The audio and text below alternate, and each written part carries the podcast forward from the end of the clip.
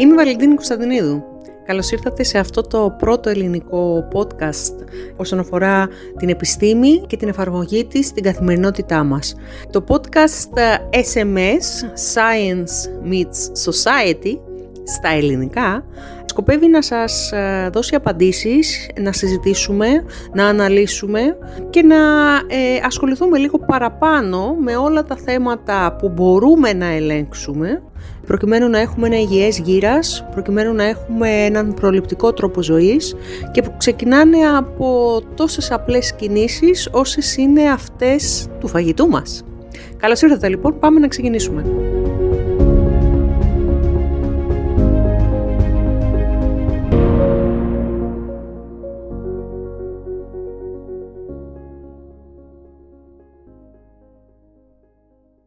Στο σημερινό podcast θα μιλήσουμε για τη διατροφογενετική.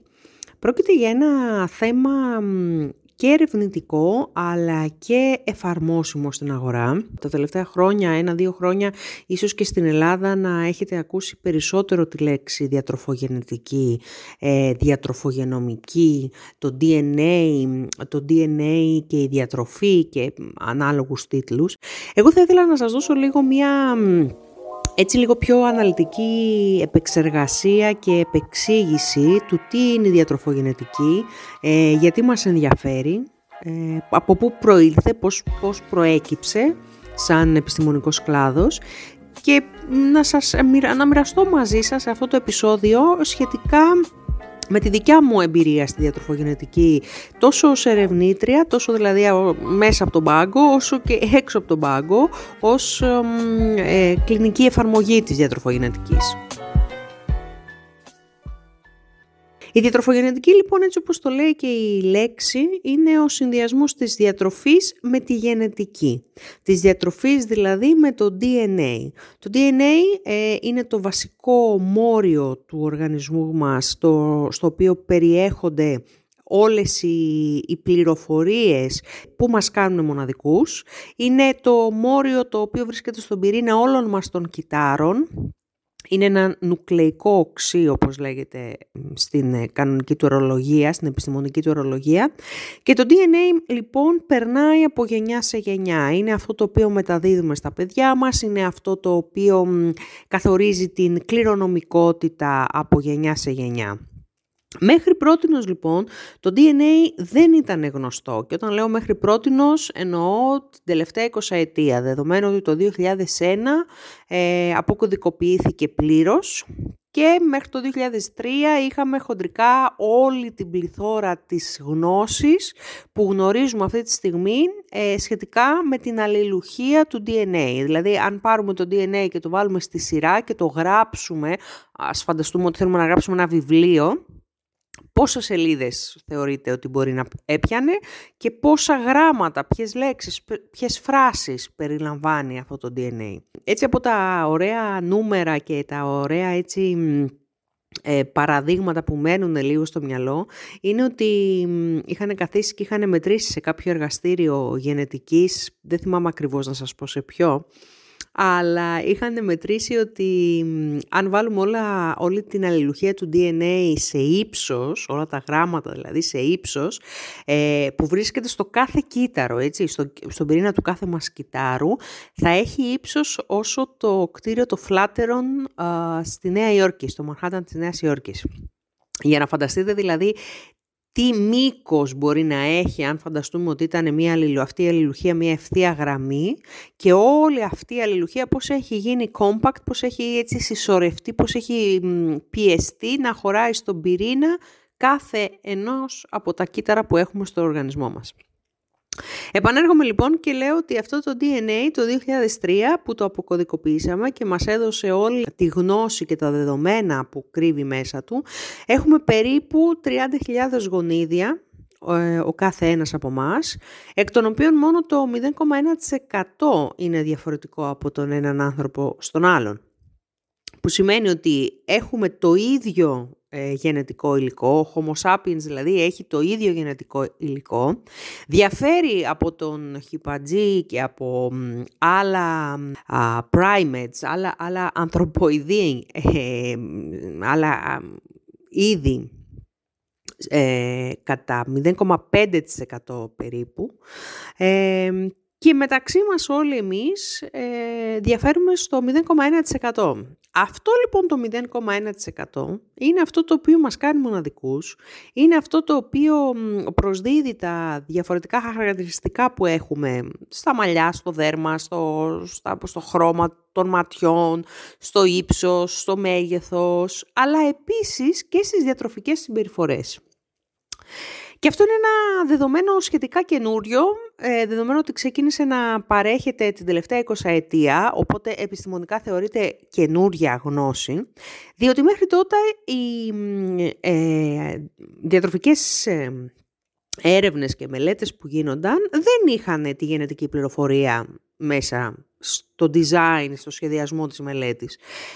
Η γενετική λοιπόν πληροφορία ήρθε και προσθέθηκε μετά, με την αρχική ερώτηση, η οποία ήταν, ωραία, γιατί υπάρχουν ορισμένοι άνθρωποι που αντιδρούν με έναν τρόπο σε ένα διατροφικό πατρόν συγκεκριμένο και ορισμένοι άλλοι όχι. Γιατί υπάρχουν ορισμένοι άνθρωποι οι οποίοι, για παράδειγμα, μπορούν πολύ πιο εύκολα να χάνουν βάρος και άλλοι πολύ πιο εύκολα να παίρνουν βάρος. Ποια είναι η διαφορά που στον έναν άνθρωπο η ίδια διατροφική σύσταση είναι υπερβολική, ενώ στον άλλον η ίδια διατροφική σύσταση είναι ελλειπής. Τέτοιες βασικές ερωτήσεις μην νομίζετε ότι θα είναι καινούριες. Πάντα υπήρχαν στις διατροφικές μελέτες και στην διατροφική επιδημιολογία. Απλά δεν υπήρχαν ακριβείς απαντήσεις ούτε στο γιατί συμβαίνει, ούτε στο πώς συμβαίνει. Το πώς οφείλω να σας πω ότι έχει να κάνει με το μηχανισμό. Το πώς δηλαδή ο μηχανισμός ο συγκεκριμένος, μοριακά, χημικά, βιολογικά, λειτουργεί μέσα στο σώμα μας και κάνει αυτή την πορεία που είναι να κάνει. Για όσους έτσι δεν έχουν καθόλου ιδέα από βιολογία, να σας θυμίσω ότι είναι το βασικό δόγμα, αν θέλετε, της βιολογίας, είναι ότι το DNA παράγει RNA και παράγει μετά μια πρωτεΐνη, η οποία αυτή η πρωτεΐνη θα κάνει τη δράση και θα δώσει τα χαρακτηριστικά. Η πρωτεΐνη που παράγεται μπορεί να είναι ένα ένζυμο, μπορεί να είναι μια χολυστερίνη, παραδείγματος χάρη, μπορεί να είναι οποιοδήποτε κύτταρο, μια ιντερλευκίνη, μπορεί να είναι οποιοδήποτε μόριο μέσα στο οργανισμό μας, το οποίο εκτελεί το σκοπό του. Δεν υπάρχουν μόρια τα οποία υπάρχουν απλά για να υπάρχουν. Όχι. Κάθε ένα από τα μόρια που παράγεται και εκτελεί και κάνει μια δράση μέσα στον οργανισμό μας, υπάρχει ένας συγκεκριμένος σκοπός. Okay.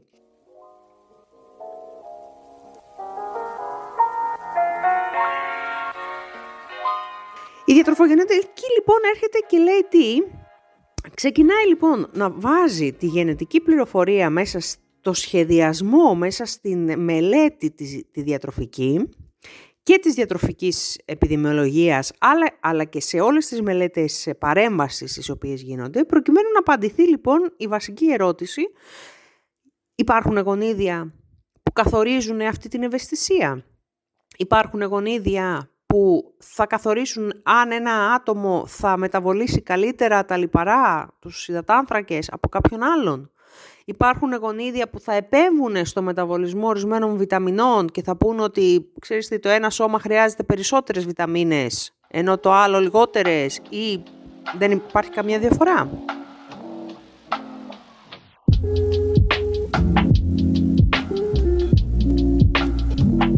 Αυτές οι αρχικές λοιπόν ερωτήσεις ξεκινήσαμε να τις κάνουμε από το 2005 και λέω ξεκινήσαμε γιατί είχα την τύχη να βρίσκομαι κι εγώ σε ένα από τα πολύ δυνατά group που εκείνη την περίοδο ξεκινούσε την ανάλυση της διατροφογενετικής και διατροφογενομικής στις διατροφικές μελέτες, στη διατροφική επιδημιολογία. Οπότε το διδακτορικό μου συγκεκριμένα ξεκίνησε να είναι με αυτήν τη βασική ερώτηση σε ένα group, σε υγιείς εθελοντές, και σε ένα group το οποίο ακολουθούσε την παραδοσιακή μεσογειακή διατροφή. Η παραδοσιακή μεσογειακή διατροφή είναι ένα κομμάτι μόνο του. Νομίζω ότι θα χρειαστεί να κάνουμε ένα podcast μόνο γι' αυτό. Το θέμα όμως ποιο ήταν? Η ερώτησή μας τότε δεν ήταν απλά και μόνο να δούμε ποια επίδραση γενετική μπορεί να έχει η διατροφή, αν έχει, γιατί τότε δεν ξέραμε, πηγαίναμε λίγο στα τυφλά, δεν ήμασταν σίγουροι κατά πόσο η υπόθεση την οποία κάνουμε θα επιβεβαιωθεί, έτσι.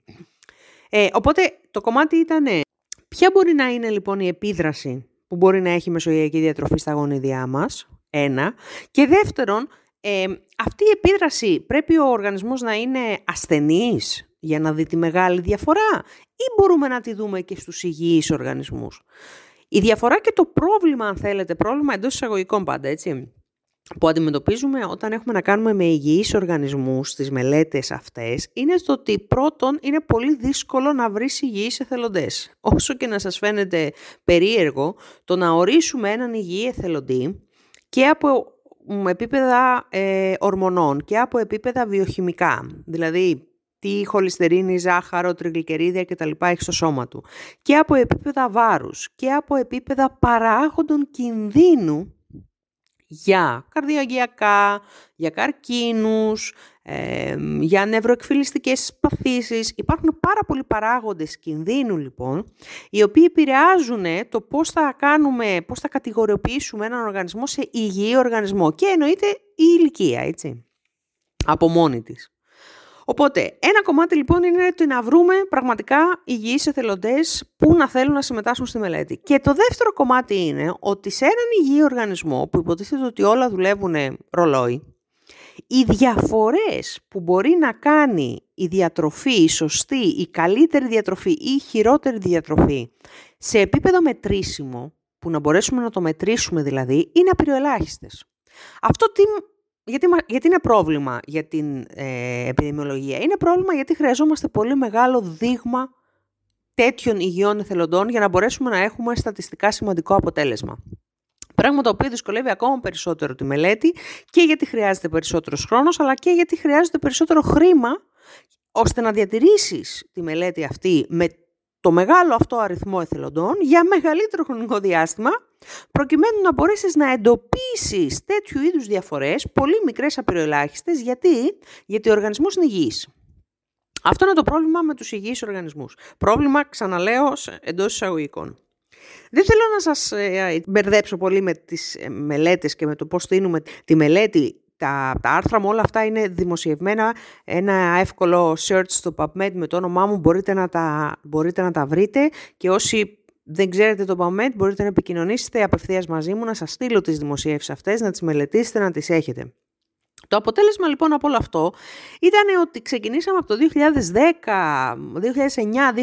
2009-2010 και μετά να δημοσιεύουμε αποτελέσματα, και αρχής γενομένης από το δικό μας group τότε και πολλά άλλα group, ότι πράγματι να επιβεβαιώνουν δηλαδή ότι η παραδοσιακή μεσογειακή διατροφή, το έξτρα παρθενελαιόλαδο, συγκεκριμένα πατρών και συγκεκριμένες διατροφικές συμπεριφορές μπορούσαν να αλλάξουν την έκφραση των γονιδίων μας θετικά, το οποίο το μετρούσαμε και σε βιοχημικούς δείκτες, και σε δείκτες δηλαδή και σε μόρια στο αίμα, σε μια απλή εξέταση αίματος.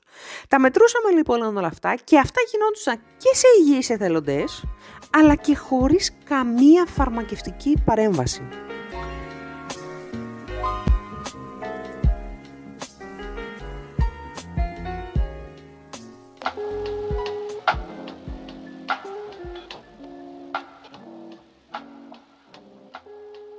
Το πιο σημαντικό λοιπόν ήταν ότι η διατροφογενομική και η διατροφογενετική, και θα σας πω τώρα και τη διαφορά τους, ξεκίνησε να δίνει απαντήσεις πρόληψης στο πώς δηλαδή ένας υγιής οργανισμός μπορεί να συνεχίσει να παραμένει υγιής για μεγαλύτερο χρονικό διάστημα, γιατί του βελτιστοποιούμε την έκφραση των γονιδίων του. Του βελτιστοποιούμε μέσω της διατροφής το πόσο καλά ή καλύτερα δουλεύουν τα γονίδια του, που σημαίνει, αν θυμηθούμε το δόγμα της βιολογίας, ότι πόσο καλά από το DNA παράγεται RNA, παράγεται η πρωτεΐνη, και αυτή η πρωτεΐνη είναι λειτουργική, είναι σωστή και κάνει καλά τη δουλειά της.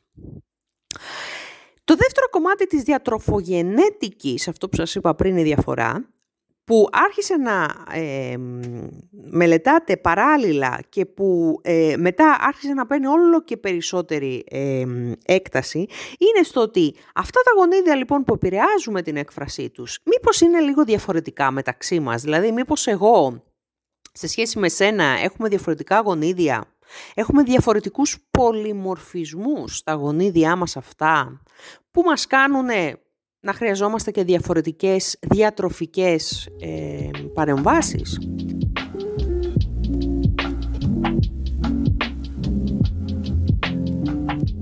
Η διατροφογενετική λοιπόν μελέτησε και συνεχίζει και μελετάει την αλληλουχία ακριβώς των γραμμάτων αυτών του DNA μας.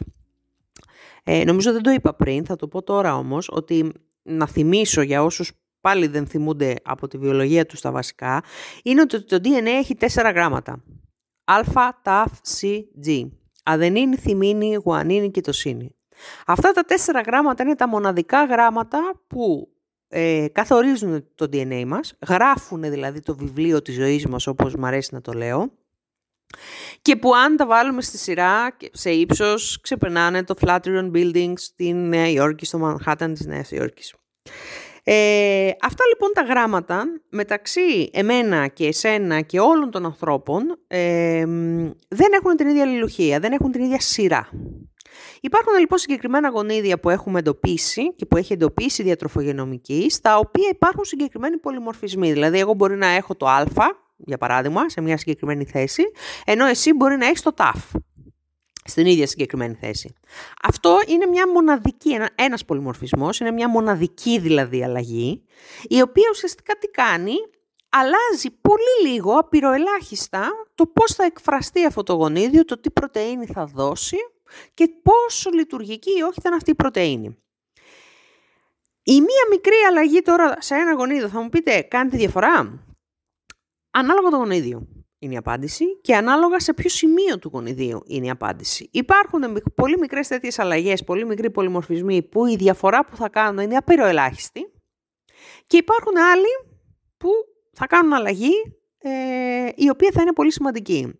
Στην ιστοσελίδα dnanutricoach.com που είναι και η εταιρεία που έχω ιδρύσει με την παροχή των εφαρμοσμένων διατροφογενετικών οδηγιών, έχω βάλει ένα πολύ ωραίο παράδειγμα, θα σας έλεγα να ανατρέξετε να το δείτε και γραφιστικά, το οποίο έχει την αντιπαραβολής Άννα, όταν γράφουμε το όνομα Άννα με ένα νι και όταν γράφουμε το όνομα Άννα με 2 νι, που ουσιαστικά αν φωνάξω εγώ ένα άτομο Άννα θα γυρίσει, ανεξαρτήτως αν στην ορθογραφία εγώ έχω κάνει λάθος και αντί για ένα νι έχω βάλει 2 ή ήταν άποδο.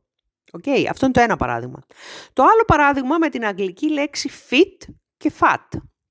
Αν το δείτε γραφιστικά, αν το ανατρέξετε στην ιστοσελίδα θα το δείτε, το fit ουσιαστικά είναι F-I-T, το fat είναι F-A-T. Η διαφορά λοιπόν αυτή σε ένα γράμμα, σε αυτές τις 2 λέξεις, αλλάζει όλο το νόημα της λέξης. Εντάξει, είναι αλλαγή σε ένα γράμμα, στη μία περίπτωση δεν κάνει καμία αλλαγή, το άτομο που το λένε Άννα θα γυρίσει ούτως ή αλλιώς, ανεξαρτήτως αν έχουμε κάνει ορθογραφικό λάθος, ενώ στο fit και fat, η αλλαγή ενός γράμματος θα δώσει τεράστια διαφορά γιατί αλλάζει το νόημα της λέξης. Μπορούμε να σκεφτούμε αυτό το παράδειγμα. Κάτι αντίστοιχο συμβαίνει και με τους πολυμορφισμούς λοιπόν στα γονίδια, ανάλογα λοιπόν σε ποιο γονίδιο βρίσκεται, ανάλογα σε ποιο σημείο του γονιδίου βρίσκεται, μπορεί η αλλαγή σε ένα μόνο γράμμα να επιφέρει τεράστια διαφορά όσον αφορά τη διατροφική μας συνήθεια.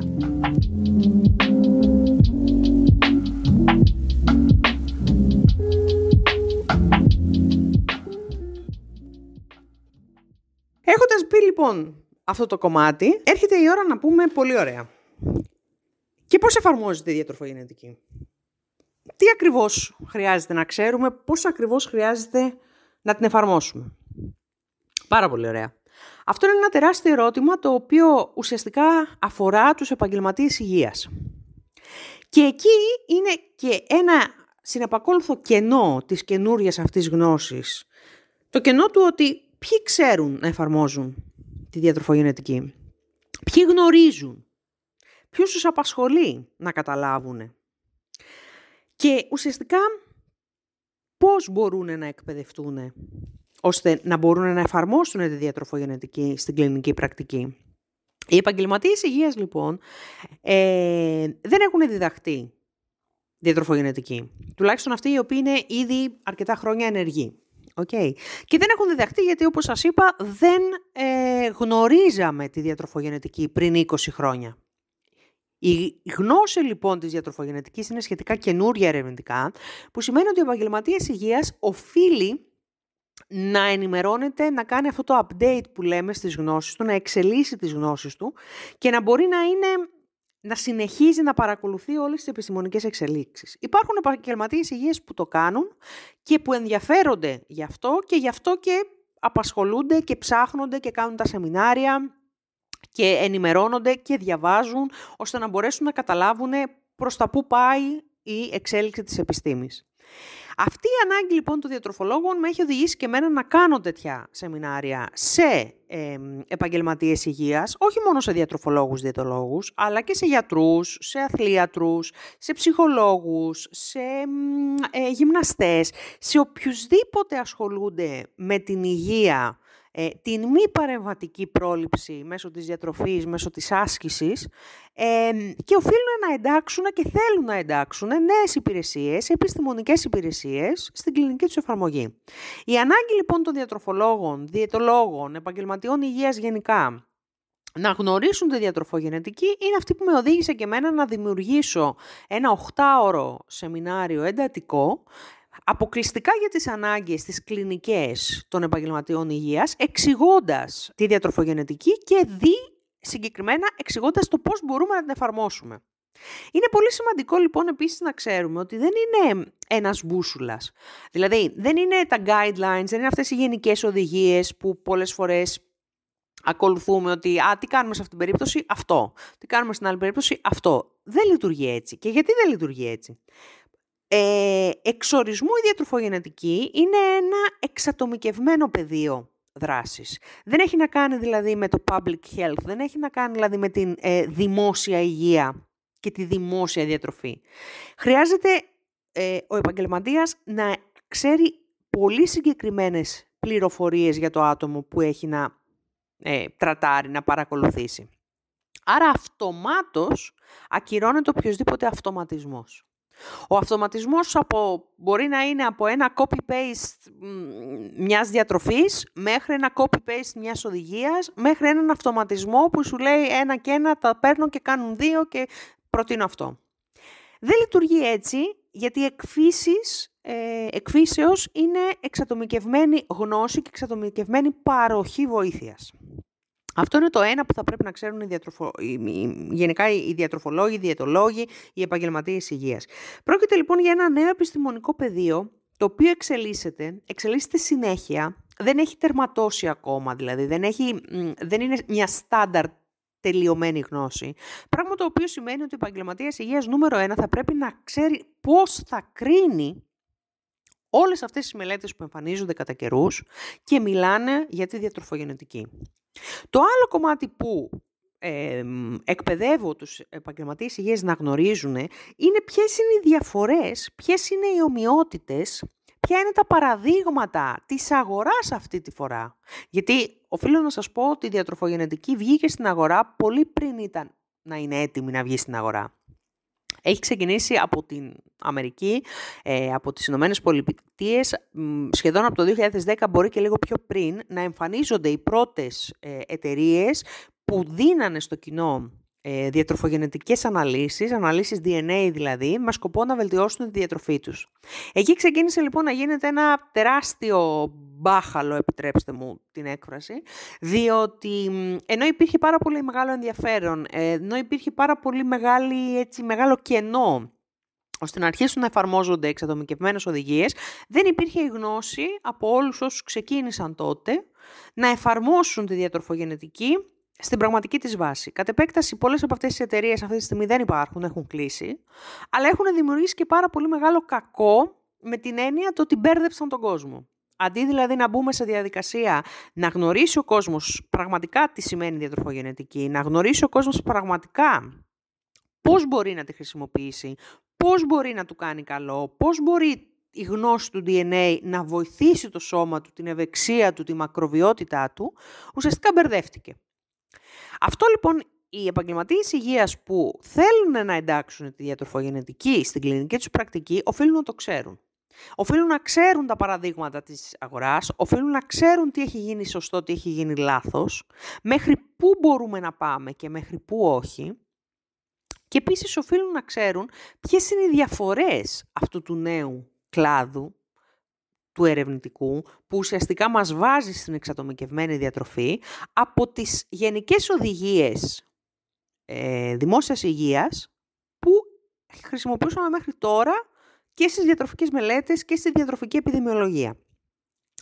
Όλα αυτά τα θέματα μαζί με καθοδήγηση, μαζί με όλη τη βιβλιογραφία, μαζί με παραδείγματα κλινικά, είναι αυτά τα οποία βρίσκονται μέσα σε αυτό το 8ωρο εντατικό σεμινάριο εισαγωγής στη διατροφογενετική που παρέχω στους επαγγελματίες υγείας, το παρέχω στα ελληνικά, διότι στα ισπανικά και στα αγγλικά που ήδη διδάσκω και ήδη υπάρχουν προγράμματα σπουδών σε επίπεδο μεταπτυχιακού βεβαίως και ορισμένα προπτυχιακά μαθήματα τόσο στην Ισπανία όσο και στην Αγγλία, όσο και στην Αμερική. Υπάρχουν δηλαδή αγγλόφωνα ή ισπανόφωνα προγράμματα. Στην Ελλάδα δεν υπάρχει κάτι αντίστοιχο ακόμα. Αν κάποιος επαγγελματίας υγείας δηλαδή δεν θέλει να κάνει ένα μάστερ ή ένα μεγάλο πρόγραμμα πολλών ωρών, δεν έχει χρόνο, δεν έχει ώρες να αφιερώσει για να εκπαιδευτεί τόσο σε βάθος, προς το παρόν δεν υπάρχει κάποια άλλη εναλλακτική. Αυτή ακριβώς την ανάγκη έρχεται να καλύψει το σεμινάριο το εντατικό, το 8ωρο, το οποίο πραγματοποιείται συνήθως τα Σάββατα. Για την επόμενη ημερομηνία στην οποία είναι προγραμματισμένο μπορείτε να δείτε στην ιστοσελίδα, μπορείτε να δείτε στο Instagram του DNA Nutricoach, στο LinkedIn του DNA Nutricoach για όλες τις πληροφορίες. Και βεβαίως αν δεν προλάβετε την επόμενη ημερομηνία, τα σεμινάρια αυτά είναι γύρω στις 3 με 4 φορές το χρόνο που τα οργανώνω με την ομάδα μου μέσα στο DNA Nutricoach προκειμένου να καλύψουν όλο αυτό το κενό. Και βέβαια υπάρχει ένας ανοιχτός διάλογος και συνεργασία βεβαίως με όλους τους επαγγελματίες υγείας που θέλουν να εντάξουν τη διατροφογενετική στην κλινική τους πρακτική, προκειμένου να ξέρουν πού να απευθυνθούν, πού να ρωτάνε, πώς μπορούν να γίνουν καλύτεροι. Το κομμάτι λοιπόν της διατροφογενετικής έρχεται να μας εξατομικεύσει, να μας πάει περισσότερο προς το προλαμβάνει και λιγότερο προς το θεραπεύει, αν θέλετε, μέσω της διατροφής. Έρχεται να μας δώσει μια εμπιστοσύνη στην οδηγία που θα δώσουμε και στο ότι αυτή η οδηγία είναι 100% εξατομικευμένη για αυτό το άτομο, γιατί βασίζεται στο DNA του. Οπότε, από τις μελέτες μας έχουμε δει ότι ακόμα και μόνο αυτό το γεγονός του ότι ξέρεις τι, η οδηγία που σου δίνω βασίζεται στο DNA σου, είναι δικιά σου. Και μόνο αυτό το γεγονός λειτουργεί σαν φοβερό κίνητρο αλλαγής διατροφικής συμπεριφοράς. Έχουμε δει από την μεγάλη μελέτη Food for Me, την πρώτη ευρωπαϊκή μελέτη που έγινε σε αυτό το κομμάτι, στο πόσο δηλαδή ο κόσμος ήθελε να αλλάξει, άλλαξε και ακολούθησε. Ήταν πιστός, δηλαδή είχε μια πειθαρχία σε αυτή την αλλαγή του, σε διατροφικές συστάσεις που είχαν βγει με βάση τη γενετική του προδιάθεση.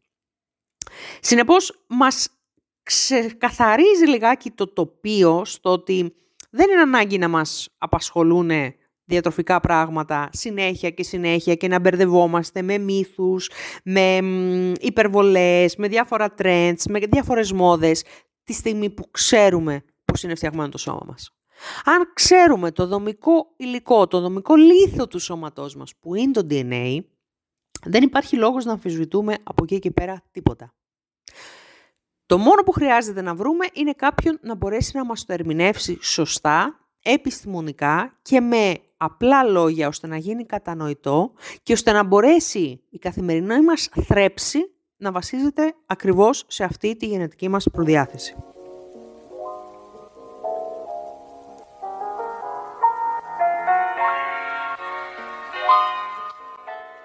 Είμαι η Βαλεντίνη Κωνσταντινίδου, μιλήσαμε σήμερα για διατροφογενετική, για διατροφογενομική. Είμαι στη διάθεσή σας αν έχετε ερωτήσεις, αν σας δημιούργησα ερωτήσεις ή αν έχετε οποιαδήποτε απορία. Μπορείτε να επικοινωνήσετε μαζί μας μέσω Instagram, μέσω Facebook, μέσω LinkedIn, στην ιστοσελίδα του dnanutricoach.com και βεβαίως με οποιοδήποτε άλλο τρόπο στα μέσα κοινωνικής δικτύωσης. Θα χαρώ πάρα πολύ να λάβω τις ερωτήσεις σας. Αυτό είναι το Science meets Society, ένα podcast που έχω σκεφτεί ότι χρειάζεται η ελληνική κοινωνία προκειμένου να φέρουμε λίγο την επιστήμη πιο κοντά της.